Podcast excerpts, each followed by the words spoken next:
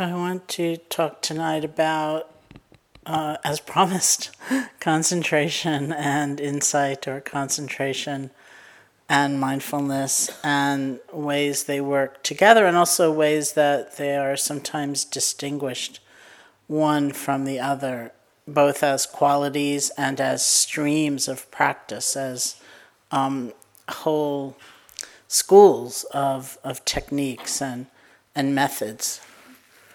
So, as qualities, definitely, we can see that they can come together, they support one another. In some ways, they're inseparable but distinguishable. Concentration really does mean a kind of steadiness or steadfastness of attention. Most of us experience ourselves as fairly scattered or distracted or fragmented, kind of all over the place. But through training, we can actually arrive so that we're much more present and much more focused. The deepening of concentration isn't really a harsh exercise. Sometimes it sounds really almost brutal to people. I remember I was teaching once somewhere, it was a non residential weekend, and somebody in the group, this was like Saturday just before lunch. He came up to me and he said, How much money would it take for me to offer you for you to promise not to use the word concentration again for the rest of the weekend? So I said, Let's talk. so obviously, for him, the word implied something really harsh and repressive, where you're just like trying to squeeze your attention down and hold it fast to some object and you resent and try to reject everything else that might come up. It did sound kind of horrible um, as I imagined his, his conjecture about it. So I said to him, How would it work for you if every time I say concentration, because that is such a, a standard translation, I'm so used to saying it. I said, How would it work for you if every time I use the word concentration, you substituted in your mind settling, centering, steadying. And he said, I can do that. And I said, You just saved yourself a lot of money. so, concentration is that stabilizing, arriving, being present, gathering all our maybe wildly disparate energy, bringing it together, like a sense of coming home. Okay, now let me move to mindfulness for a moment and then come back to concentration. Mindfulness, as we use the word, as Christina said, is actually almost more like a compound. It's sati sampajanya, it's, it's mindfulness, clear comprehension. It's got a little bit of the flavor of what we would call metacognition. It's being aware of what's happening in the moment, knowing we're aware of what's happening in the moment, without adding holding on, pushing away, getting confused, numbing out.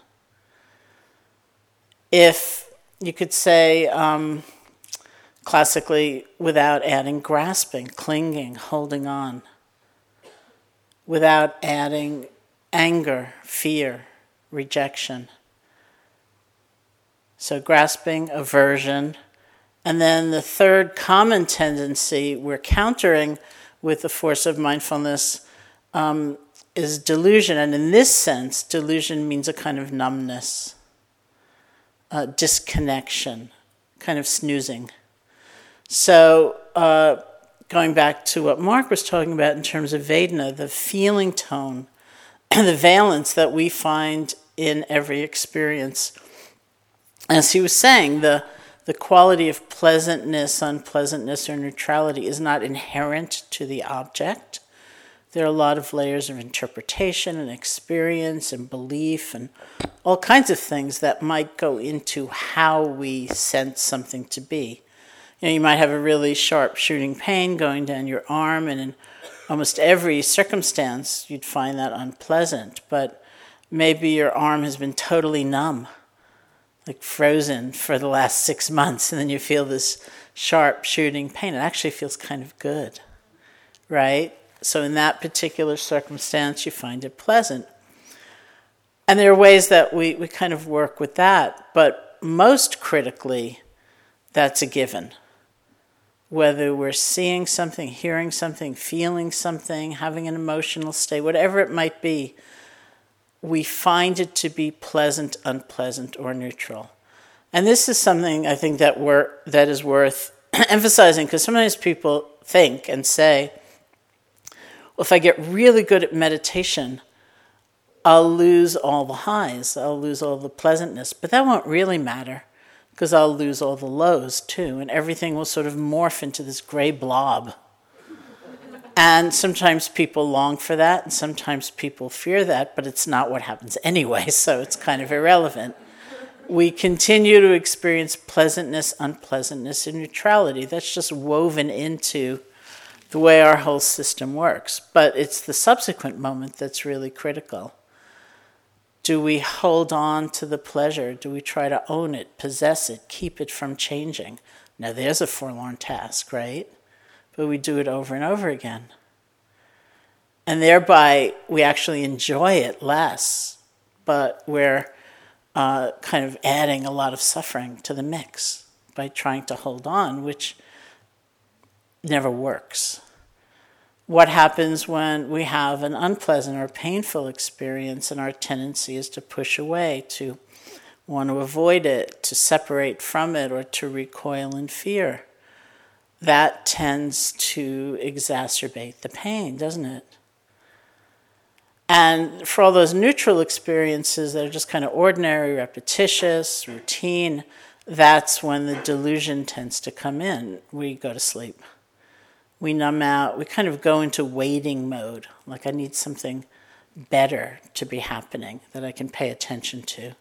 Or we're counting on some kind of intensity, whether of pleasure or pain, in order to feel alive. So, these are the common conditionings we just have running holding on, pushing away, numbing out.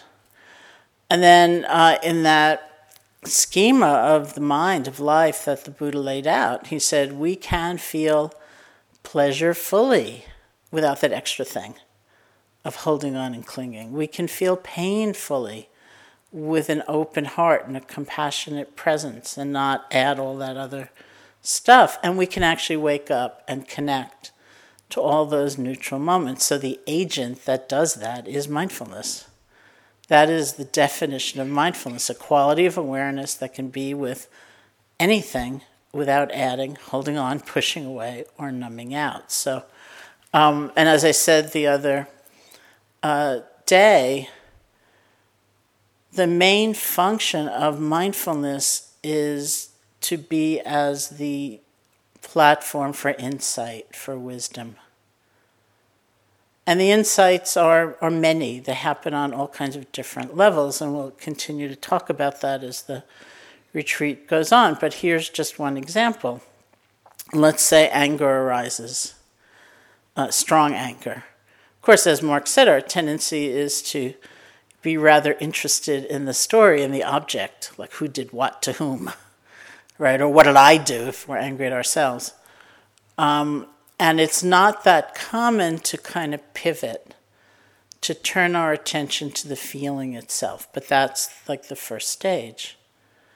And rather than either identifying with it, like I'm such an angry person, I will be forever, or being horrified by it and thinking I didn't really feel that, or um, trying to reject it, or getting lost in it, overcome by it, so that we actually get up and go to the computer and write out that email and press send, right? We just turn our attention to the feeling itself. So I, I said in several of the groups that I met with um, that I was sitting here once as a, a retreatant, and one of my teachers, this man named Munindra, was here from India. And I was feeling a lot of anger, which I was pretty upset about. I thought I've been practicing for six or seven years or something, I forget what uh, surely it should be completely gone by now. So, as I was describing my experience to him, I'm sure he could tell I was not very pleased. And he said, This is how you should be with the anger, with your anger. He said, Imagine a spaceship has landed on the front lawn, and these Martians come out, and they come up to you and they say, What is anger? What is anger? What does it feel like in your body? What's the emotional play? Because it's not just one thing, it's never just one thing. It's moments of sadness, moments of fear, very likely moments of feeling helpless. In Tibetan Buddhism, they say anger is that which we pick up when we feel weak, because it helps us feel strong, we think. So we take a look at the anger movie. Oh, there's this, there's that, there's that. Now, none of these really sound good, none of them feel good, but that's an alive system. As we look at it, it's not something inert, oppressive, unchanging. And in fact, as we look, we get that kind of insight. Oh, look at how much sadness there is in that anger. Look at how much loneliness there is in that desire. Look at whatever. You know, that's a whole layer of insight. And then we see further into the heart of that experience, where we see, look at that, it really is constantly changing. It seems so inflexible, it seems so like concrete. But when I actually look at it, look at that. There's so much change within it because there's change within everything. So this isn't something we're superimposing because we think we should be seeing it. It's because we're paying attention without fighting and without being lost, because we're paying attention without adding greed, hatred, or delusion. That we've kind of created the environment, we've built the platform to see right into the heart of the experience. And what we see is this kind of transparency, and that's true of everything. One of um, my friends, a student who had a very bad chronic pain condition, was working with physical pain in just that way. And what she came to, what she expressed to me was very beautifully, she said, I found this space within the pain.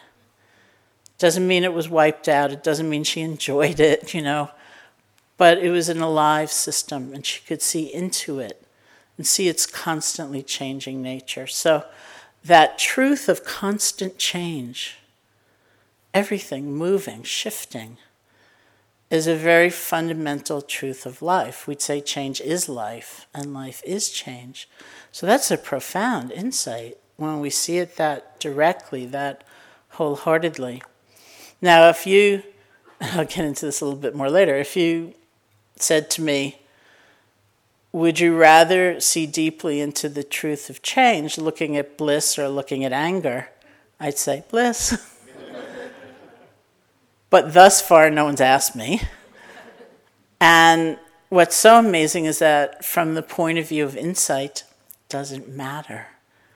They're both actually perfectly fine vehicles for seeing that level of reality because everything shares that level of reality. So, this is also why we say in mindfulness practice, doesn't matter what you're looking at. What matters is how you're looking. Now, certainly, just from kind of a level of social concern, I'd rather leave a retreat too and say to my friends, first it was joy, and then it was bliss. Then it settled down into this serenity, uh, which had these edges of peace that were very deep and sparkly and I would much rather say that than first I was sleepy and then I was restless and then my knee hurt and then my back hurt and then I was bored because nothing much was happening. But in truth, and not just as solace, you know, or a kind of remedial practice, in truth, doesn't matter. If we're actually paying attention in that way of, of mindfulness, really looking into the heart of each of our experiences. So we say mindfulness doesn't take the shape of what it's watching. Right? We can be mindful of joy, we can be mindful of grief, we can be mindful of pleasure, we can be mindful of pain. And so, in a way, like the whole world opens up for us as a, a possible vehicle. Okay, so that's mindfulness leading to insight, back to concentration. So, concentration um, can, which is just that stability, that ability to be present, is said to be ethically neutral. It doesn't have a moral valence to it. And the example that's always used is a cat being really focused at a mouse hole, waiting for the mouse to come out so it can eat it. right? I don't know exactly what's going on, in little cat brain, but you know, one assumes they are very, very there. You know, but there's not maybe a lot of metacognition going on. You know, they're not aware of their desire and its impermanent nature and and the fact that it's causing suffering and the, you know, right? Different. So concentration um, is very important. Without that, some measure of being able to gather, being able to stabilize our attention, it's actually very difficult to pay attention because we just get dragged into things. We're like all over the place. As one of my teachers, this Tibetan teacher, said, in terms of thoughts and like even a barrage of thoughts, he said, It's not the thoughts that come up in our minds that is the problem. The problem is the glue, right? We just glom on to these different things. We're uncentered. We're just tossed around by so many things that come. We go up, we go down, we're all over the place. So it's really helpful to develop some base of concentration so we can we can feel a much greater stability. The two of the um, greatest benefits of just concentration, just that factor, are said to be, first of all, power.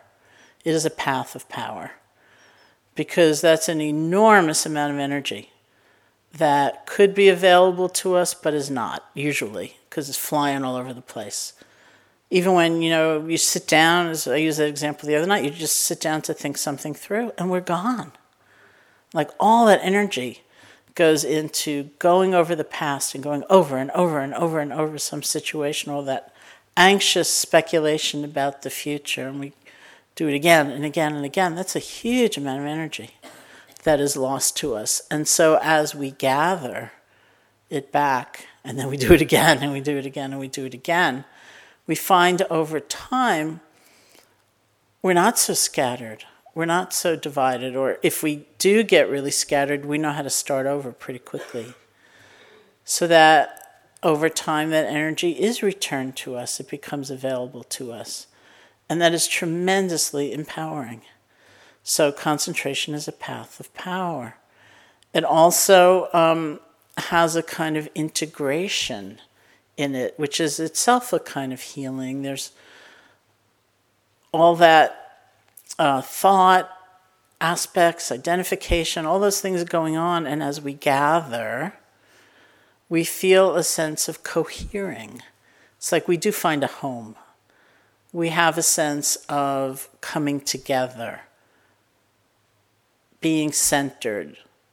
So, with that, we're not so completely overcome by the winds of change. You know, we have a center. It's like, uh, you know, those old examples of being like a mountain and all that stuff's happening and the wind's howling and things are being thrown on it and it's just like all right not in a static way but just that sense of not being overcome by everything we have a much much greater stability and there is a kind of integration in that but power is not wisdom and power is not love necessarily it might be, you know, it might be co-joined, but it isn't necessarily so. Power is power.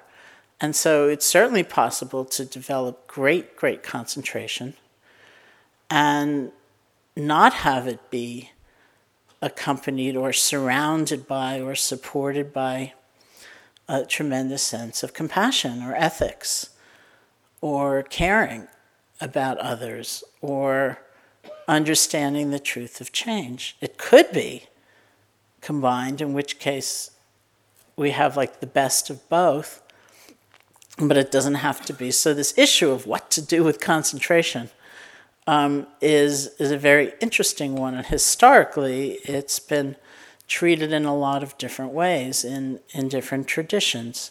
We need some concentration for sure, or we cannot just pay attention to all the various things coming and going. We just kind of fall apart. But how much concentration do we need? And how do we develop it? Do we develop it side by side with the mindfulness, or do we develop it separately and first? So, a very common way of really um, expressly trying to deepen concentration is the way we started. We choose an object of awareness, we settle our attention on that object, our minds go everywhere, we bring it back. Now, that object, that kind of home base, that central object, could really be anything. Could be a mantra, could be an image, could be a sound, could be a prayer, could be something happening in your body. And very often in this system, it is the feeling of the breath. For one thing, as my early teachers would say, you don't have to believe anything in order to feel your breath. You don't have to call yourself a Buddhist or Hindu or reject anything else. If you're breathing, you can be meditating. And then, as one went on to say, I always felt very charmingly, he said, the breath is very portable. You know, so here we are in retreat, or maybe you sit every morning for 20 minutes and we practice showing up, arriving, being present through the vehicle of the breath. Then you're at work, or you're at school, or something, you know, much more complex, crazy environment, you've got the breath as that steadying point. It's a great practice. Um, they say that in terms of that kind of uh, simple practice, we choose an object, we settle our attention in a balanced way. Our attention wanders, we bring it back. Where our attention wanders, is not of much concern. It's the settling and the coming back that is the um, means of deepening the concentration. So, when I was first practicing in India, uh, my very first exposure to meditation, when I walked into that 10 day retreat, I had never meditated before for one single second in my life.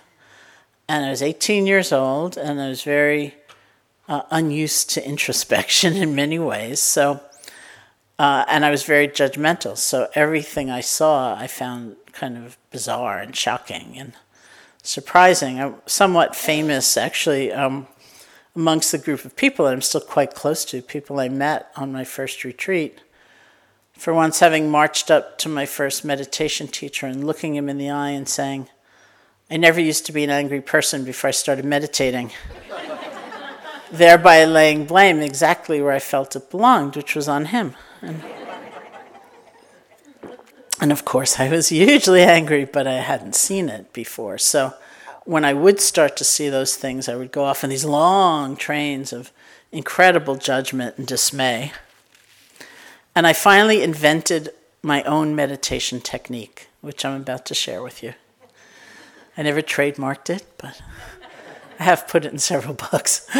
Um, and that is, I, I was uh, practicing, as I mentioned in one of our sessions, um, also with the option of doing mental noting, like quietly saying in, out with the breath, just to support the actual awareness of the sensations of the breath. So, this is what I decided to invent. I decided I was going to have two mental notes. One was breath, and the other was not breath. So I'd feel a breath or two, and then my mind would wander, and I'd be lost in some big tangle of something.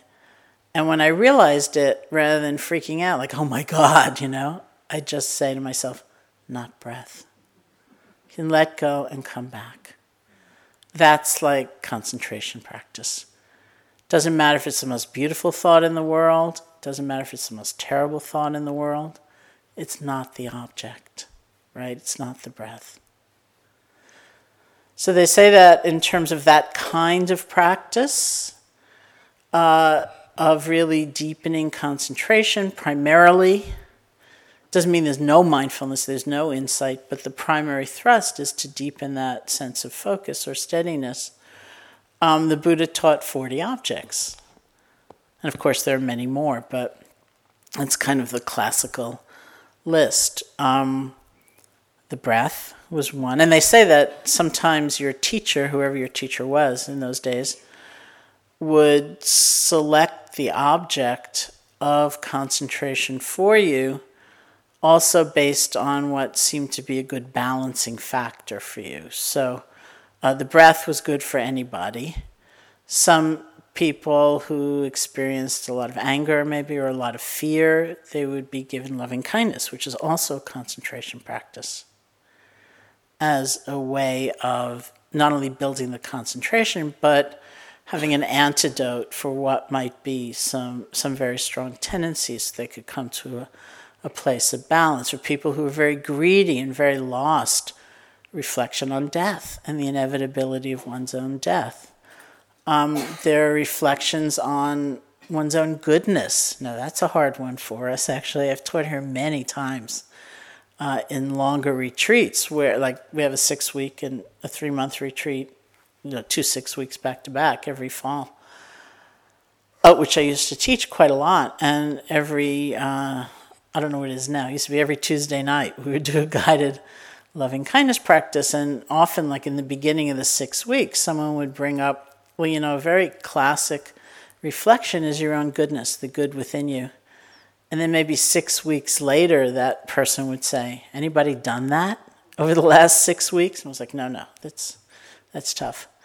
Um, but here, it's a balance, right? If you're the kind of person who can think all day about everything you've done wrong, it's a balance at the same time it's it's a practice of concentration you choose certain qualities and you go over them and you rest your mind there and then you come back to them when you're um, distracted and so on. So there's a whole range within within those 40 and the idea was that and was a thread not the only thread but a thread throughout the history of, of the preservation of these techniques. The idea was that you would develop concentration primarily for some time, and then when you really had achieved some stability, you would open up your awareness and, in effect, practice mindfulness. You would begin paying attention to those distractions, so called, rather than just saying, not breath, and coming back. Right? It, was, it would be a strong emotion that would come up that would take you away from your chosen object so that would that strong emotion would become the new meditation object. And you would try to see into the heart of it in the particular way that is mindfulness and discover deeply and, and really, um, almost like on a cellular level, something like the truth of change. Right? So there was a time when you would make a shift but it was only after you had developed some amount of concentration. So, how much concentration is a very big question. Um, there are different layers that are talked about, and they have a lot to do with the hindrances that Mark spoke about. So, there's something called access concentration, uh, which basically means your concentration is strong enough so that if desire and anger and sleepiness and all that stuff arises, it's not going to drag you down. You know, there's that sense of centeredness, and it's almost more like a, something wispy rather than a steel club hitting you over the head, right? It, they come, but um, the phrase is seclusion. They're kind of secluded. They're not. They don't overtake us. So that might have been considered a point where one switched to a more um, open awareness and paid attention to a lot of other things to to develop insight. There's states um, of concentration known as jhana, uh, where um, the mind really um, sometimes is translated as trance or absorption they're kind of far out experiences, basically. They're very altered states of consciousness that come simply through concentration. Uh, and there are different levels of jhana. Some people, some systems will say they're uh, rather difficult to attain, others would say they're pretty accessible. There's a lot of difference of opinion about all of that. But one way to understand that is through. Um, the highlighting and emphasizing and rebalancing of five factors, five mental factors that really make up um, at least the first level of what's called jhana, or a really altered state of consciousness through concentration. And these five factors are uh, initial application, sustained application, this word that's usually translated as rapture, which I'll get into in a minute, happiness, and one pointedness. So imagine your mind really just predominated by these. So, what initial application means is kind of pointing your mind toward an object. And sustained application means connecting. So, the example that is commonly used remember the broccoli we had for lunch? Okay, imagine a piece of broccoli on a plate, and in your hand you're holding a fork with the obvious goal of just connecting deeply enough with the fork and the piece of broccoli so you can lift it and eat it. To do that, we need two things. We need aim, right? If you take the fork and you wave it around in the air, you're not going to have a lot of lunch. So it's just like we aim and then we connect. And that connection has a kind of balance to it. If there's too little energy, it's like the fork just hangs there in our hand. If there's too much energy, it's like we take the fork and we bash it through the broccoli and everything goes flying. So we just aim and connect, right? That's initial application, sustained application. That is actually what makes concentration happen. We aim our attention toward just one breath. The last 50 don't matter. And you know, sometimes we all can be in kind of a, kind of a hyper vigilant state, and we think, "Well, I've got to be ready for the next 80 breaths. But we don't. It's like just this one. We aim our attention and we connect. So, this example, this imagery was used endlessly when I was practicing in Burma. Although they'd say meat, uh, we say broccoli. Um, you know, and sometimes I would actually visualize it. I would visualize this piece of food in a plate and I'd say, okay, what am I doing? And I'd realize I was taking the fork and like bashing it through. And I'd say, okay, right? So it's initial application, sustained application, rapture. Rapture is a weird word. Um, a friend of mine from uh, England actually suggested a more appropriate word, Mark can tell us later, is raptness, which is not a word we use in the States. Uh, but it means that that word that is being usually translated as rapture means intense interest right? It's like everything comes together. We're so into something. And there's all this physiological reaction to that. You know we get goosebumps uh, or we shake or you know there's, there's this amazing kind of feeling of energy like this surge of energy.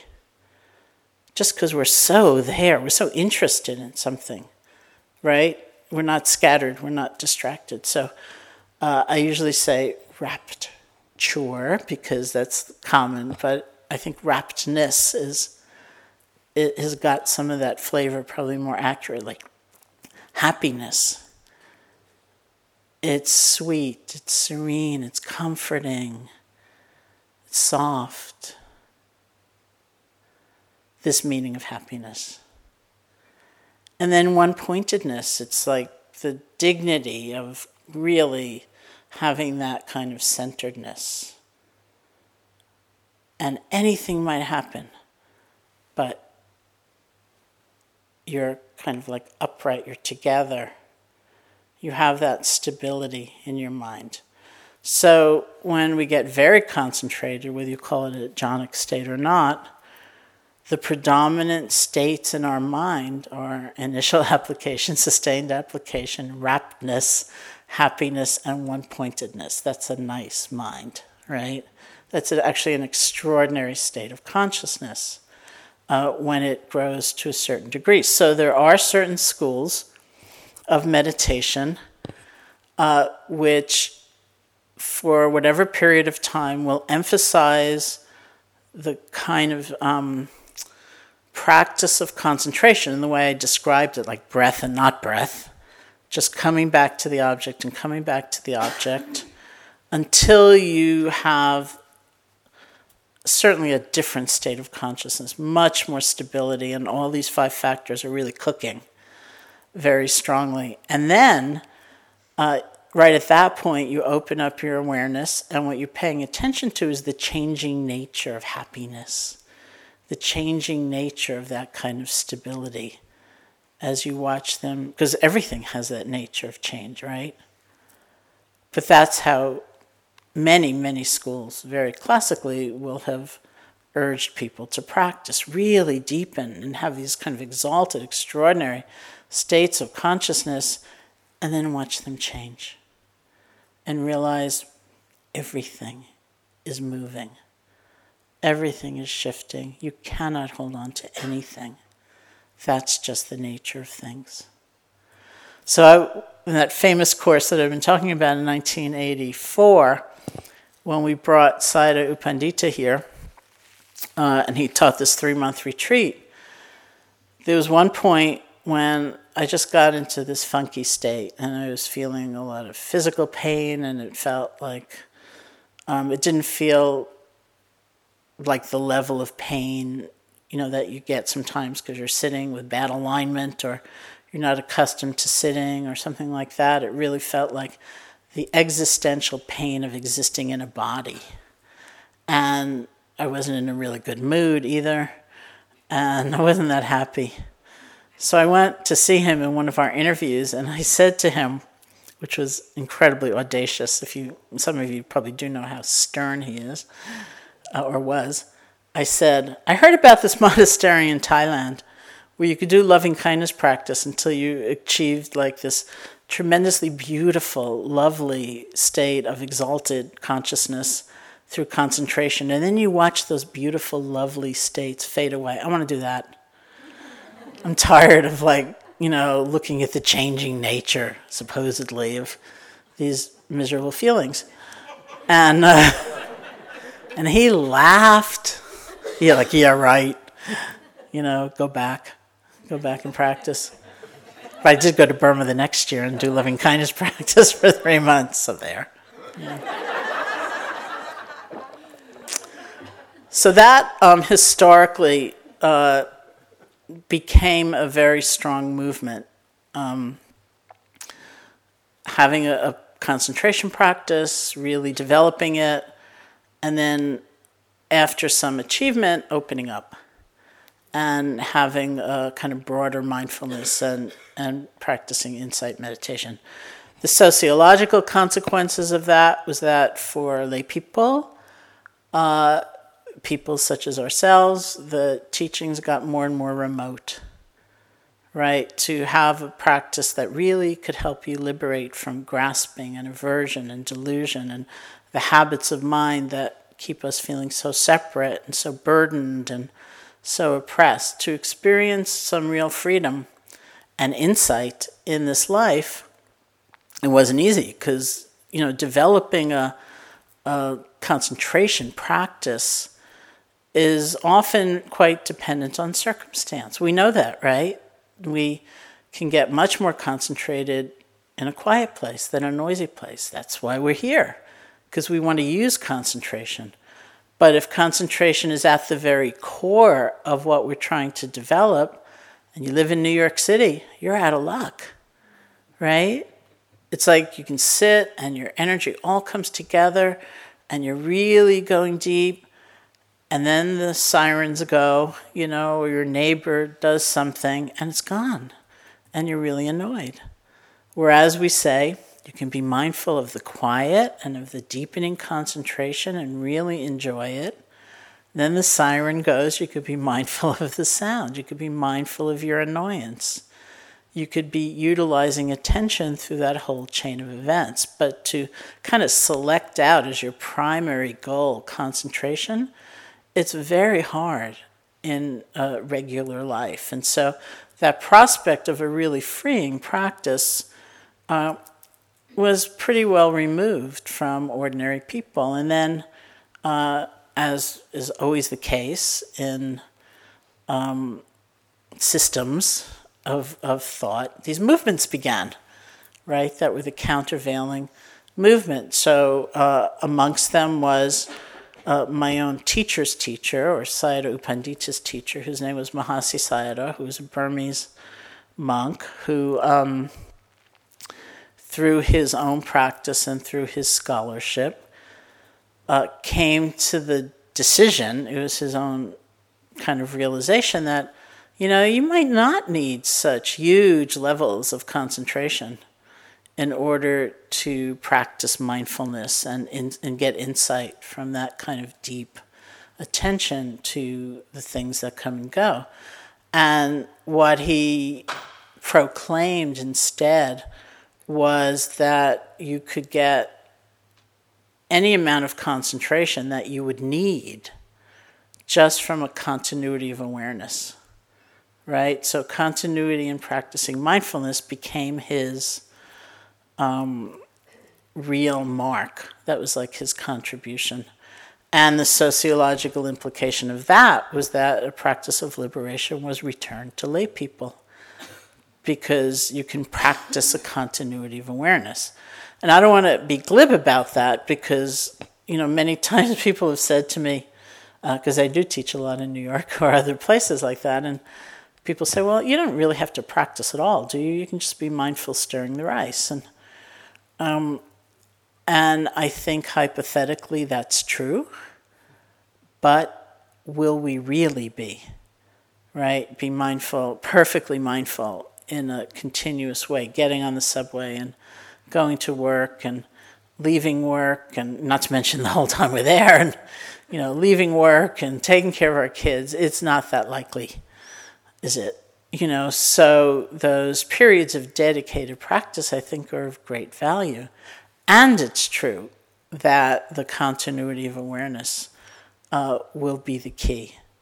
So, you know, I know people, uh, women who are in very bad situations in India in terms of family structure and um, arranged marriages and so on, who really got to a, a pretty estimable state of uh, practice and were considered really fine teachers. And I remember asking one of them, Well, how did you? I mean, her in laws would never let her go on retreat, and she couldn't really sit formally much during the day. And so we would say to her, like, how, how did you get there? You know, how did you really develop that kind of wisdom? And she said, I was very mindful stirring the rice. But I suspected the difference between her and me is that she really was. And that I just thought it was a nice idea, you know, that I could do maybe. Right? But there, it, it's like a commitment to a continuity of awareness became the the mark of this particular school. And so I was talking to some of you today, again, back to that famous retreat um, with Sayadaw U Pandita in 1984, uh, where he was working very individually with us, which we had no way of knowing because we weren't talking to one another. And the way he worked with me was very much around that. We were asked to go in, you know, as I said, and see him six days a week and uh, describe one sitting and one walking from the previous 24 hours. And most of us took some notes. So he just wanted like data. He wanted direct information. Like I got sleepy and I got restless or I was filled with joy or whatever it was. So he could give you some feedback. And um, most of us took some notes at the end of a sitting or the end of a walking. So I would go in to see him and before I could read my notes, he would look at me and he would say, Tell me everything you noticed when you washed your face, which was nothing. So I'd leave. And I'd sit and I'd walk, and then I'd feel my hands in the water, and I'd feel the water on my face as I washed my face really mindfully. And I'd go in to see him the next day, and before I could say anything, he'd say, Tell me everything you noticed when you drank a cup of tea, which was nothing. So I left. And I sat and I walked and I washed my face really mindfully in case he went back to that. And then when I drank the cup of tea, I felt the cup, of, I felt the warmth of the teacup and the heaviness of it, and I smelled the tea. And I tasted the tea, and I went and see him the next day, and he'd say, Tell me everything you noticed when you took off your shoes, which was nothing. so I quickly saw where things were going. And in my mind, I called it the torment of continuity. I thought, oh, great. But the reality of it was kind of great. You know, everything was a meditation, nothing was more important than anything else. If I was sitting in the dining room drinking a cup of tea and I got completely lost in a fantasy maybe my tendency would be to like throw the cup in the dishwasher, run back in here, and try to regroup. But I had to start again right there. Because being in that dining room was as important as being in this hall. And it was a beautiful way of practicing. And it's really kind of the hallmark, even if we're not doing exactly that, you know, we're not doing that in daily life because we don't have that luxury as we have here. It's really very luxurious um, to be this taken care of. There's something of that understanding that uh, it's not like a casual glance at mindfulness now and then that builds its power. Remember, concentration is power. It is a, a much steadier, and that means beginning again, right? Because we will have distractions, we'll get completely lost, we'll get reactive, we'll get overcome. And then we need to start over, whether it's coming back to an initial object or coming back to what's most predominant in the moment in kind of a very direct way. We'll always have to do that.